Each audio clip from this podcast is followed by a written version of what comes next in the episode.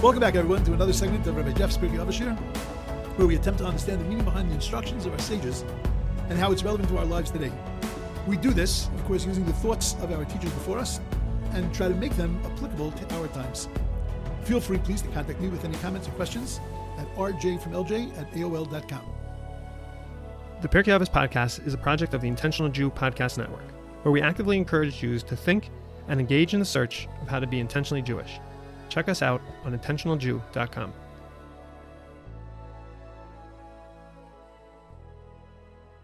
This Mishnah, Mishnah number 10, and again, if you're following in different um, editions of the Mishnah, the, the, I can't vouch for the number.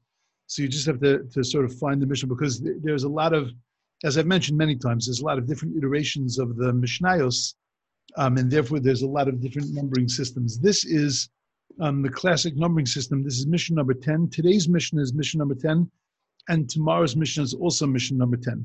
Okay, so let's take a look at the Mishnah on the side. Huaya Omer used to say that Kol Sharuach Habrios, anyone that the Ruach Habrios, the spirit of people, is Noche Menu, is coming from him, right, exudes from this person, meaning basically that people like him. So then Ruach HaMakom Menu, God likes that also. And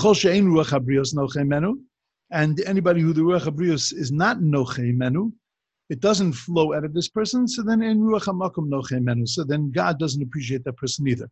The Mishnah then goes on, Rabbi Dosa ben Harkinas omer, we'll have to talk about who he was um, tomorrow, and then he goes on to say, Sheni Shal Shachar sleeping late in the morning, Yayan Shal Tzarayim, having a L'chaim in the middle of the day, Sichas Yeladim, uh, talking like children which we'll have to discuss exactly what that means. Um, and the yeshivas bate knesios shalami arts and sitting in uh, bate knesios and gathering places of ame arts of ignoremai also needs to be discussed. Motzinas adam in olam, there were our old our old friend, Motzinas adam in olam. So again, the threat that it takes a person out of this world.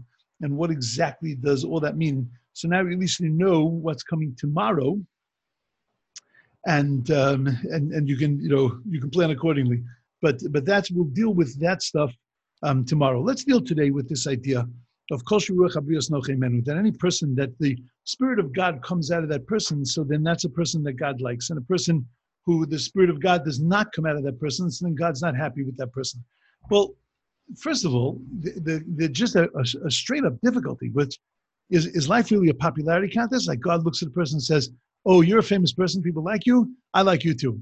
Right? We know that that's not true. We know that there are there are many famous people in the world that God's really not pleased with them. I would imagine not pleased with them because their behaviors are not really exemplary behaviors. It doesn't say anything about the character of a person just because you're well known.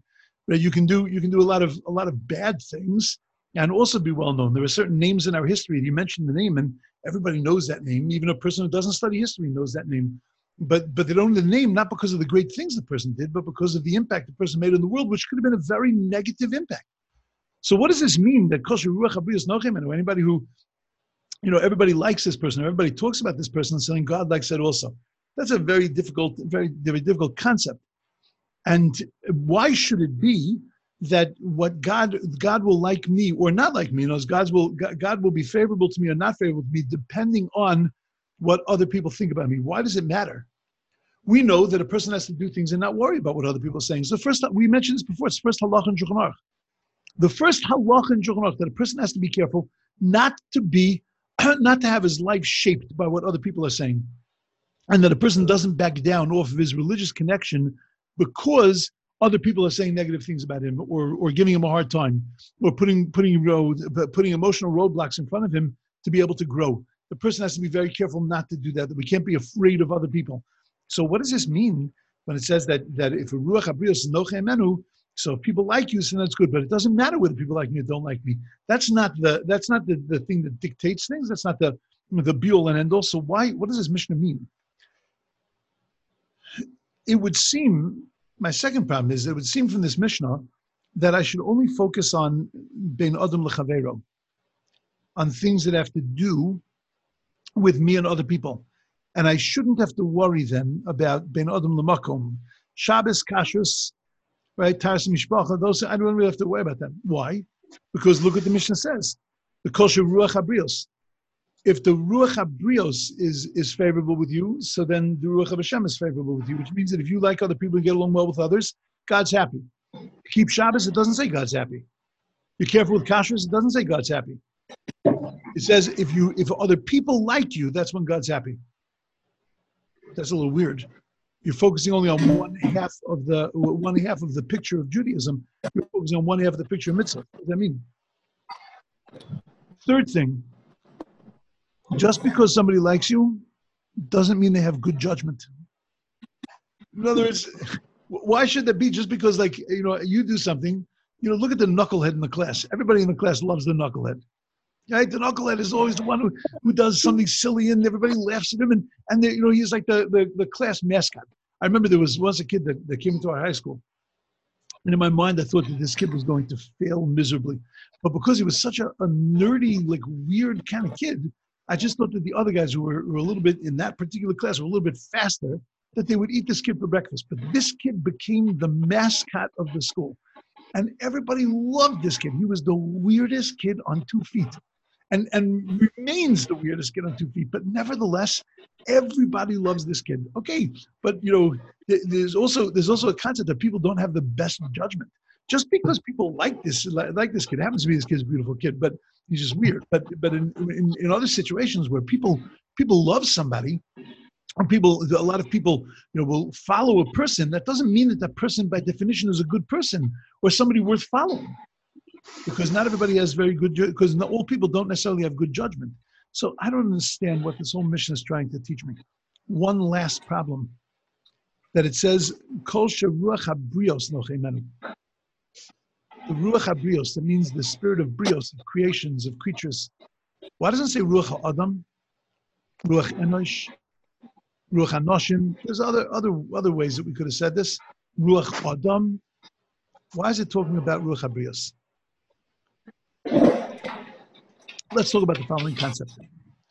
We know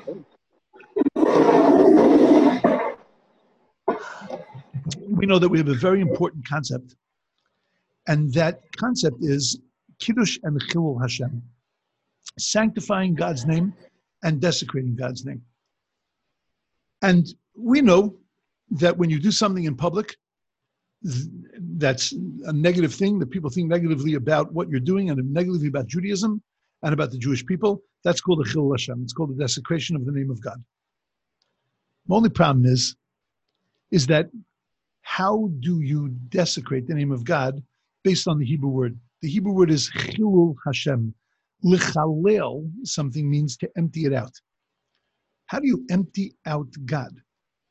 How do you how do you do anything to impair God? You can't you can't harm God.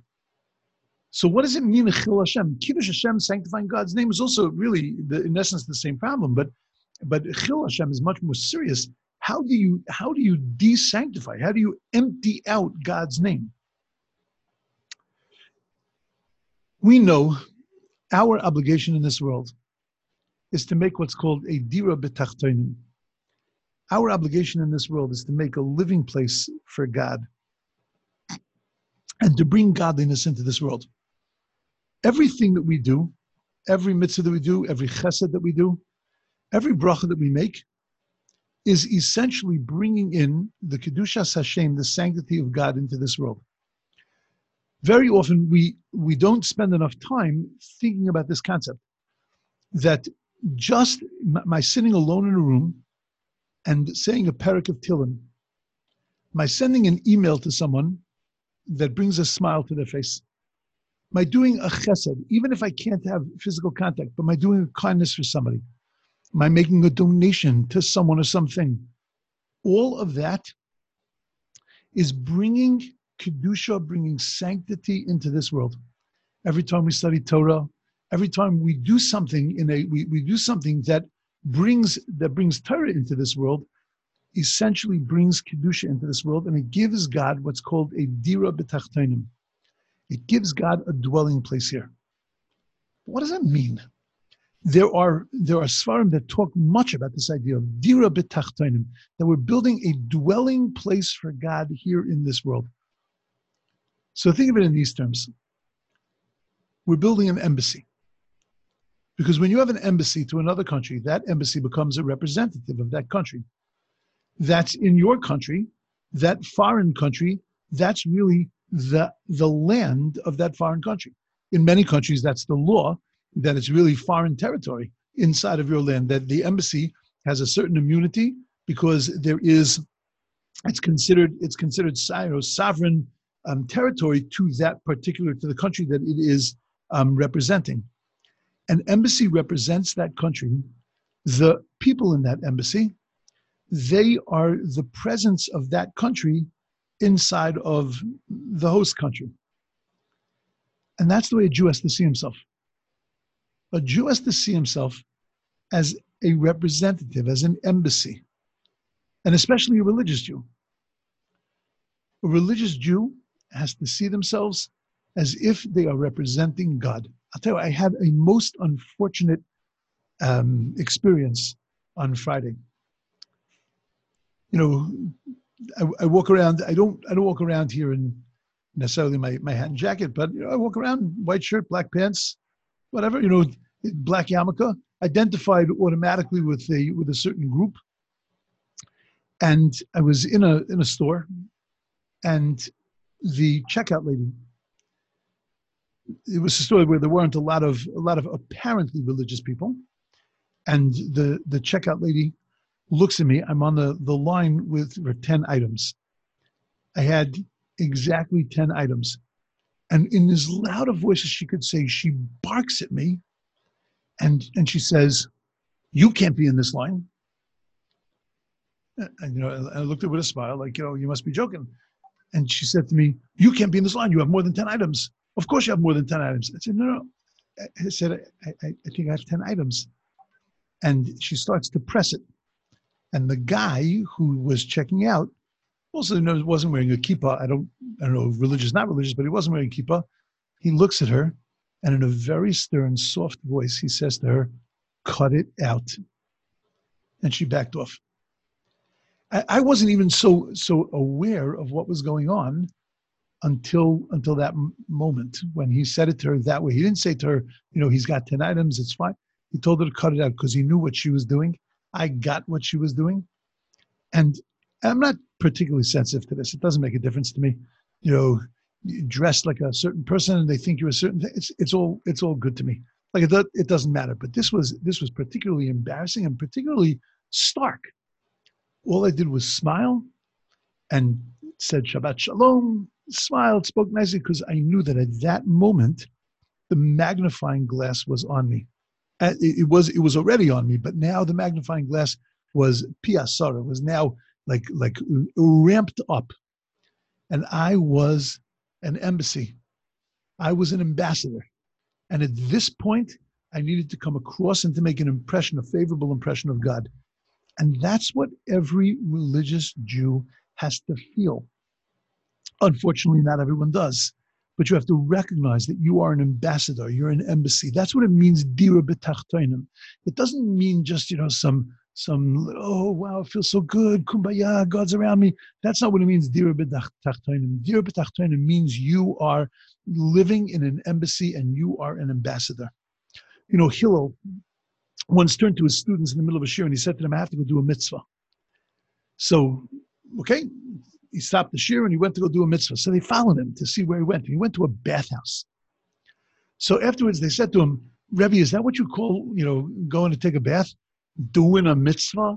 You know, it's like I'm, I'm going bowling, doing a mitzvah. Like, what, what does that mean? You go, you're going to do a mitzvah. You went to take a bath. So he said that I'm a representative of God's and therefore, grooming and taking care of my body is doing a mitzvah because I am cleaning the representative of God. I am cleaning the Tselem Elokim. Do you ever wonder how did Avram Avinu turn on the entire world to monotheism? We know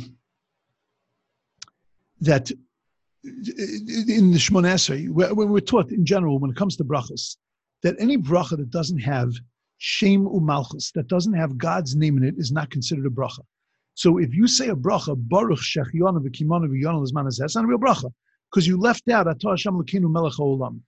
When you leave out God's name and Malchus and Melech Olam, so then it's not a bracha. Okay, look at the Shemona Esrei.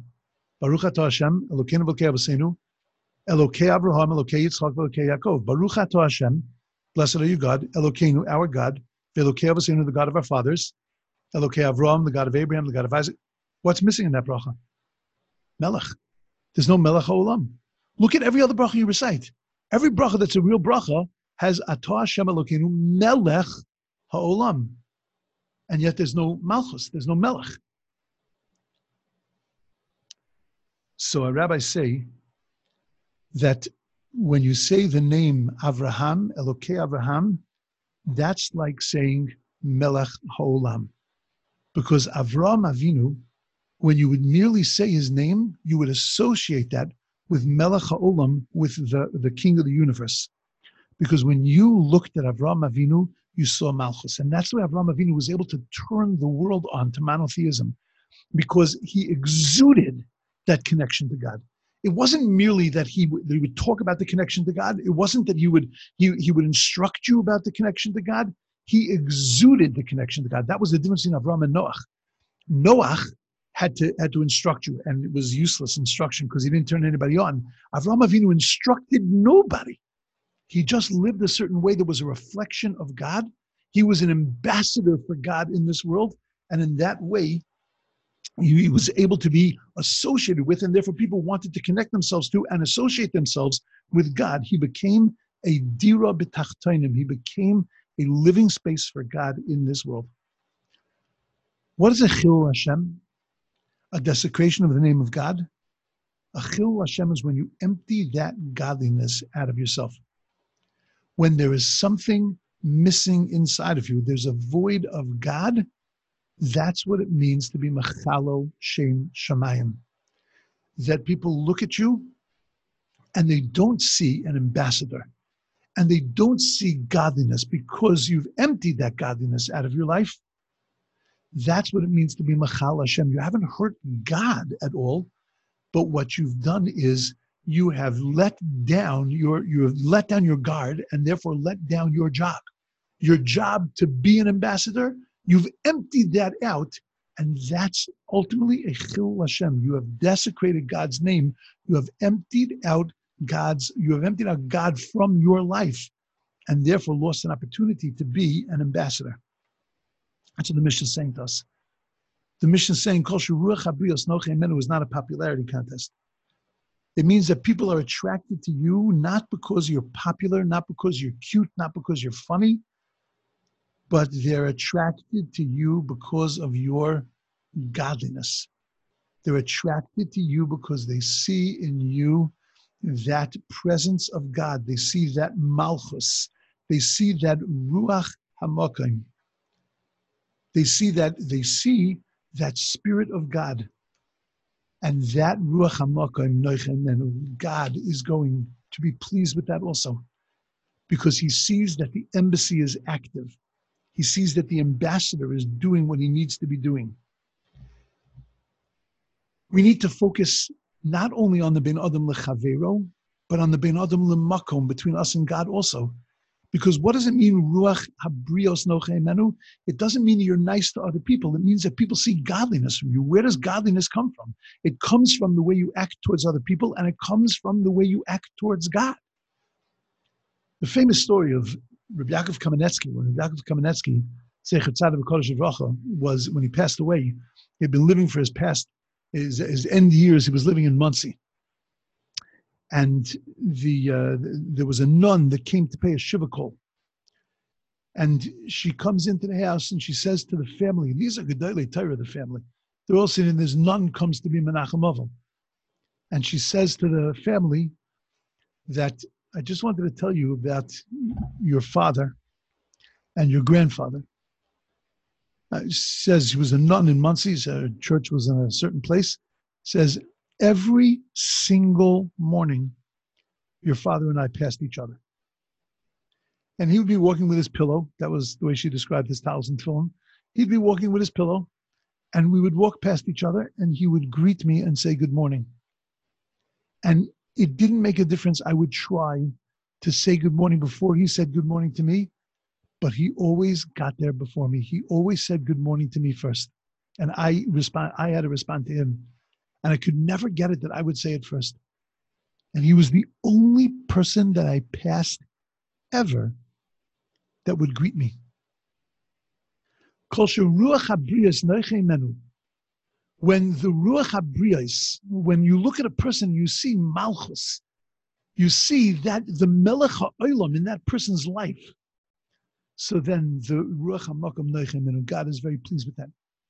You know, there are certain people you look at, people call, they're holy people, and you don't always feel that, but there are some people that you just, you look at their faces and you see the Ruach Elokim coming out of their face. They have what's called a Hadras Panim. Rabbi Yaakov happened to have been one of those people that when you would see him, he had such a beautiful countenance of God that would come from him. He, he was he was a person of, of, incredible sensitivity and a person of of incredible um, of incredible insight. He was once he was once speaking in a in a camp in Camp Aguda, and the, he didn't want that the boys should take pictures of him. In those days, the, your camera and your phone were not attached to each other. There was an, a separate gizmo called a phone. I know that's for some of us we've forgotten that, but there is a thing called a phone, uh, called, called, a, called a, a, camera. So the boys would take would take pictures. You know, a Gadol comes to camp, you want to take a picture. And, and he wouldn't let them. But he wouldn't let them only because he knew that they wouldn't be paying attention. They'd be worried about taking pictures the whole time. So he asked that nobody take pictures. He finished speaking. He looks at the boys and he says, "Okay, one second. He turns around and in a cute, you know, show, he straightens his hair, he straightens his tie, he turns back to the boys and he smiles and he says, "Now you can take pictures."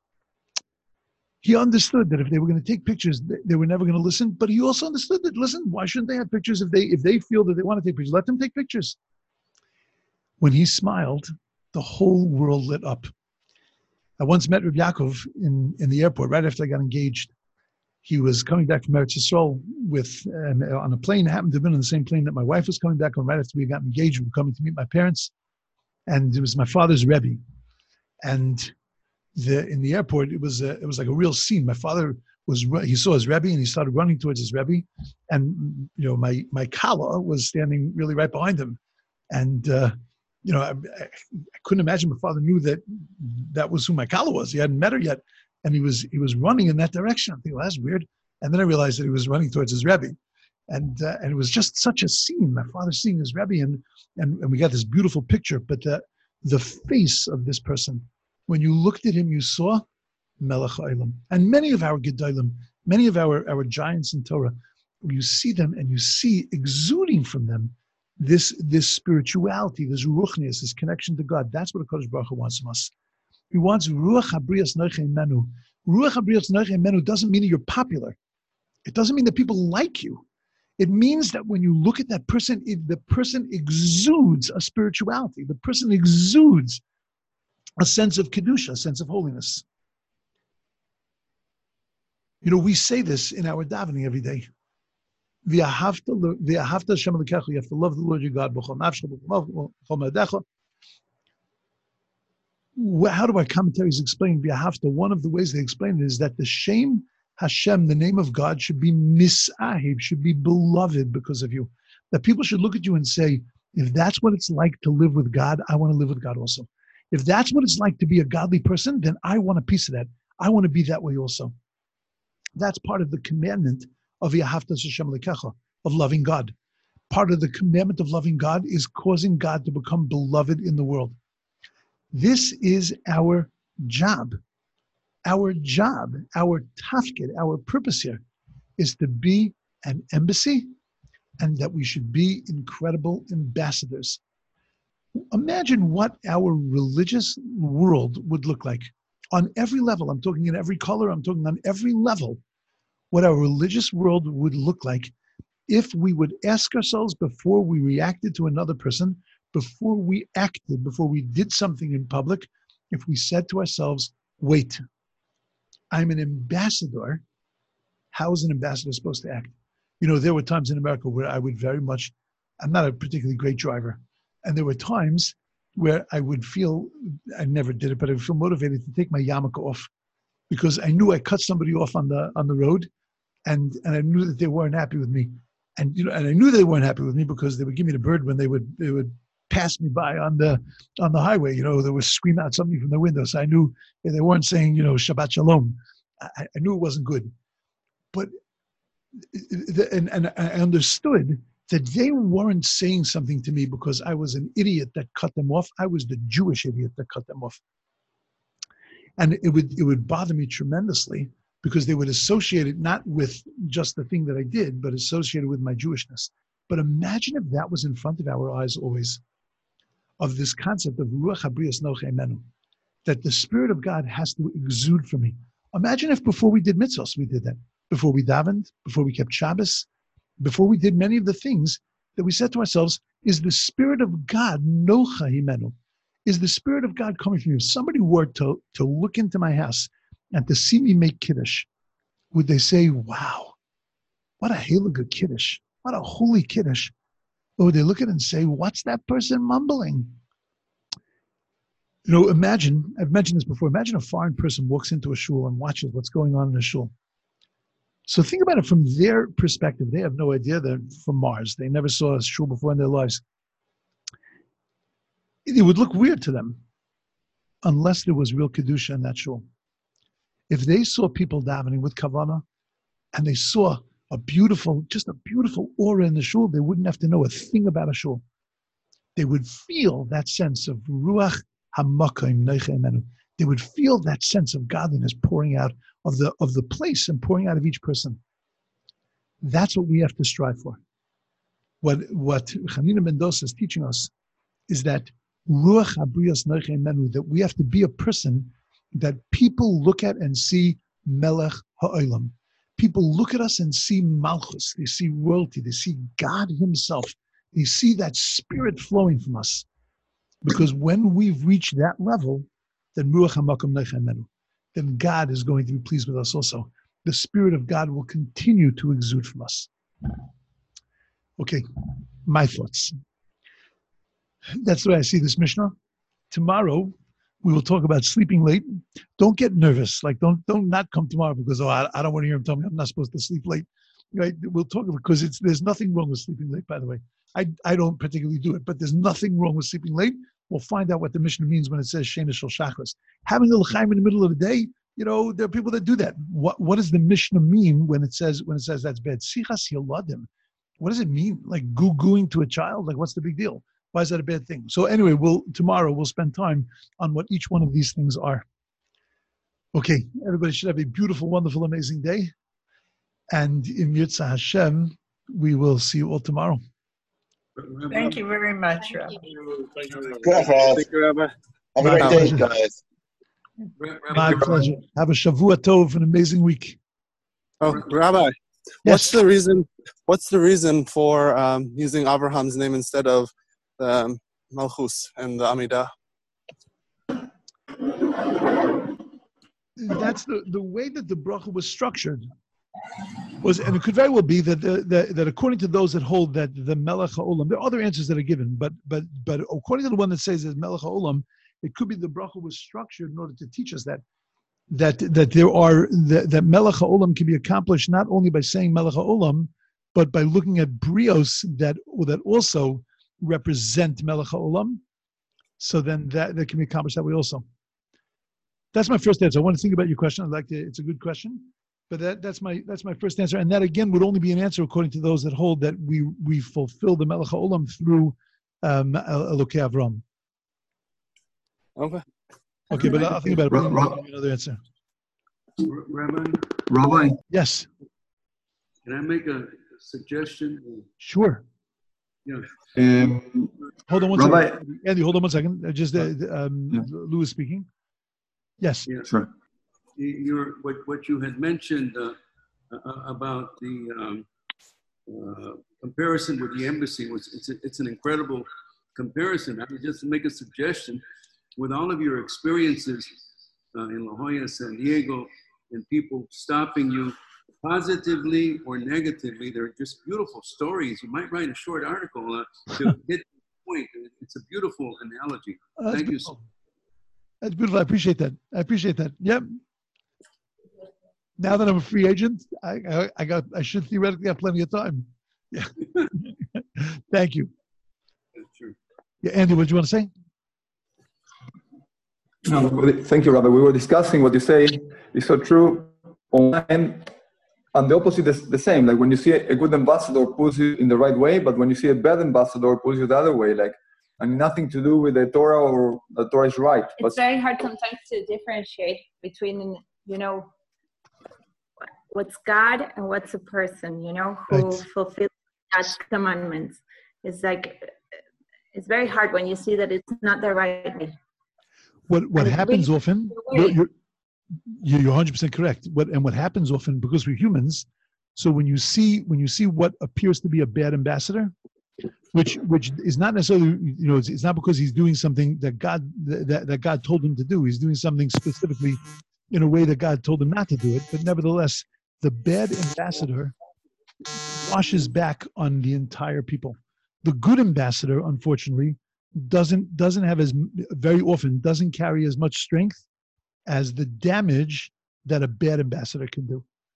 A good ambassador can do a lot of good, but but not as much as a bad not as much bad as a bad ambassador can do. I agree with you 100. percent And that's that, that's why you know this is just something. It's a Mishnah of Pirkei Avos.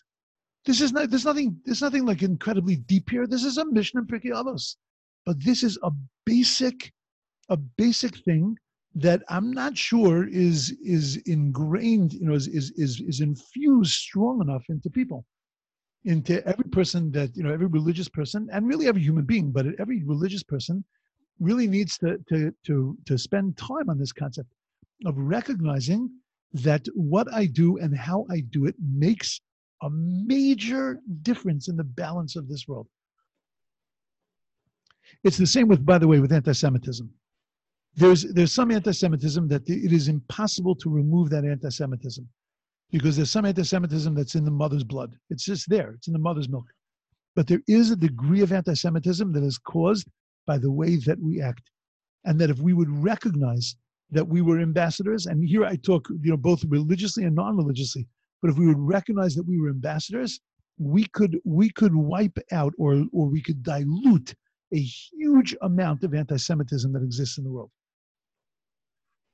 Absolutely. Yes. Yeah. 100%. You know, I just take it in the context of your life, Andy. You know, as, as a as a as a uh, you know a, tennis player. Okay, wh- whether you wear a yarmulke, don't wear a yarmulke when you play tennis. You you know you got a Jewish name. You're you're associated, and you're you're from Israel. You're associated as a Jewish guy. Um, the the good that you can do, which you do. I'm saying I'm not saying this as a mussar thing. I'm just saying that the good that you do is incredible. When the Jewish guy is a sweet guy and and you know people see him with his team and see him working with the with, with his kids in such a sweet way that that goes to lifting up the image of the Jewish people. That's exactly what this Mishnah is talking about. That ruach habriyas that people look at you and say, "Wow, that that's amazing." If that's what it is to be Jewish, doesn't make a difference religious, not religious. If that's what it means to be Jewish, then you know what? I'm in.